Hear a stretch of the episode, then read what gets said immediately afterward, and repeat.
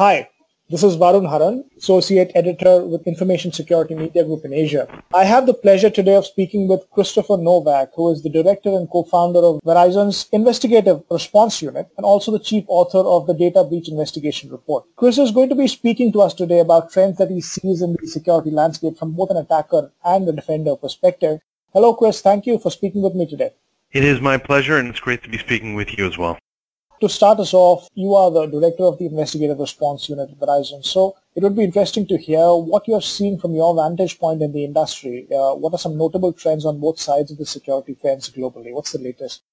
Sure. So I think when you look at it from kind of a latest, kind of most fascinating, most interesting, there's a lot of kind of new things on the data breach frontier, if you will. Obviously, we've done a lot of analysis and analytics on breaches over the last probably good 10 to 15 years. We've been doing it for a very long time.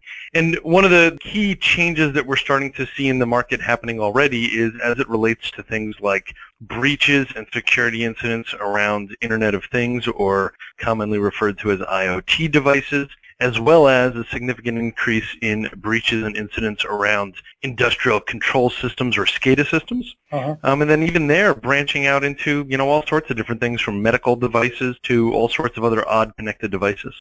Maybe if you could share some interesting cases you've seen so far this year. I know we are months away from the DBIR, but anything that has you surprised as an expert? Sure. So I think, you know, probably some of the more interesting cases, you know, one one in particular that I would say was interesting, and I'd always encourage folks to to also look at our DBIR and our data breach digest. Both of those reports contain a lot of information as well as the data breach digest actually specifically contains a lot of kind of case studies or war stories, if you will. But um, one in particular is as it relates to industrial control systems where an organization was breached. And in this particular situation, it was an organization that had their own on-campus steam power plant. Um, and so they would utilize this steam plant in order to generate power across the campus.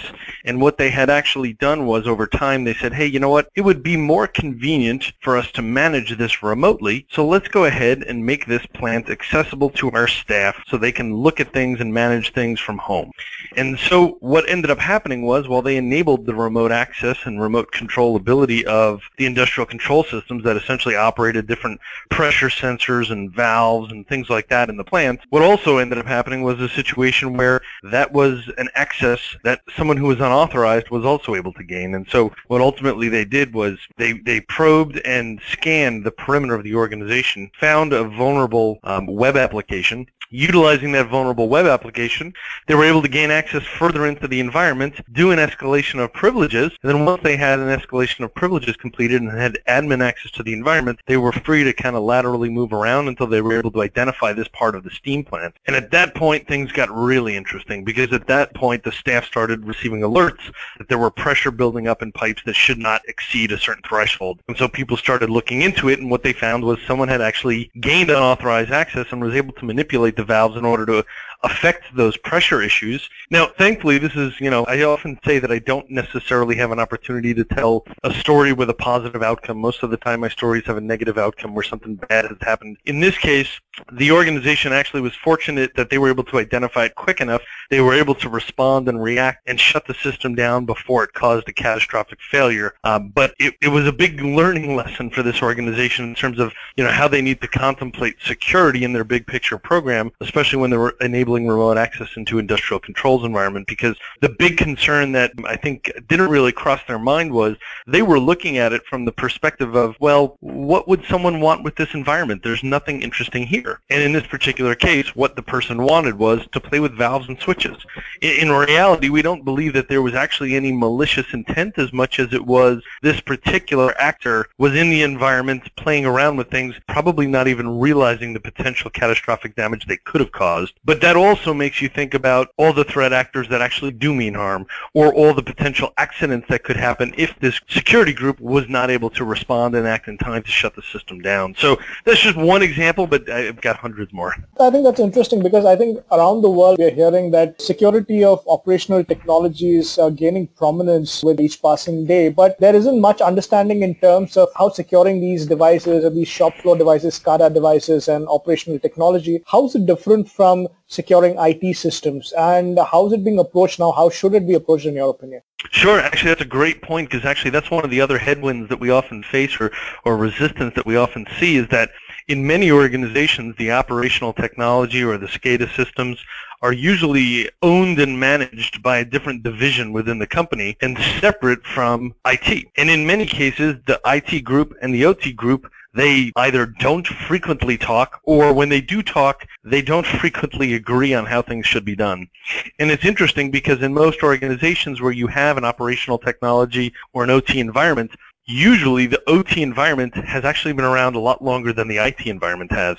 You know, when you think about it, people who've been in IT probably feel like they've been doing it forever, but the reality of it is much of the industrial control systems, they could have a lifetime of 30, 40, 50, 60 years they could go back, maybe even more. And so in many cases what we're seeing is the challenge that the OT side has is one, usually they're less able to accept downtime. You know, for example, if you're a water treatment facility and, and the town or the city or the village depends on clean water at the appropriate water pressure, you can't afford to be down for a couple of hours and people just not have water. Or if you're the power plant, you can't afford to just turn the power plant off for a day while you adjust a setting somewhere and reboot the systems.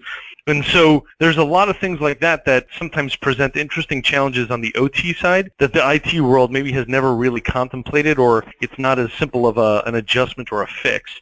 And then you also have the challenges that kind of further complicates things is that since so much of what lives in the OT world is so old, a lot of it was never really designed to be connected to an IT environment. A lot of it was never designed to be accessible on the web or remotely or have any of these things that today we can do. And it creates a great level of efficiency for the staff that operate and manage it, but it creates a lot of security challenges as well because the tools and the equipment was never really designed to be operated in that way. I have one last question for you before I let you go. You know, most of these industry reports, including the DBIR, they share that uh, your threat actors have been in the environment for quite some time. You know, some even say beyond a year, year and a half in this geography. On the one hand, you have that, and on the other hand, you have all the defenders, all the practitioners uh, treat the latest attacks or what they deem latest attacks are the ones they've discovered as the cutting edge of where the landscape is at. So would it be accurate to say that they are effectively a year behind these attackers in terms of uh, you know understanding what is really going on? So I, I, would say you could potentially read it that way. I think again part of it goes back to individuals and organizations being plugged into some kind of threat intel source to know what's actually happening out there because the challenge you have when you plan security, much like physical security, people plan physical security, the size of the door, the thickness of the concrete, the hardness of the lock, all of that is planned based on what you know the threat is or the threat that you want to protect yourself against. And if you don't necessarily know what the threat actors are capable of or what they're likely going to do to you, then you're really just kind of guessing or maybe using old or bad information to plan your security strategy. And that's one of those things that always concerns me is when I walk into an organization, in particular, it's a red flag for me when anyone says, we've got it, we're, we're good, we don't need help. Because in my mind, even the best organization in the world should look at security as something that we're never that confident that we're that good. We we always look at an opportunity to understand if there's something we should be doing or that we're not doing or that we could be doing better or maybe just more efficiently. But the idea that anyone is there and secure, I think is, uh, you know, it's a misnomer or a very false sense of security, and I worry when I hear that. Chris, it was my pleasure to speak with you. Thank you for taking the time. It's been my pleasure. That was Chris Novak, Director of Investigative Response at Verizon Enterprise Solutions. For ISMG in Asia, this is Varun Haran. Thanks for listening.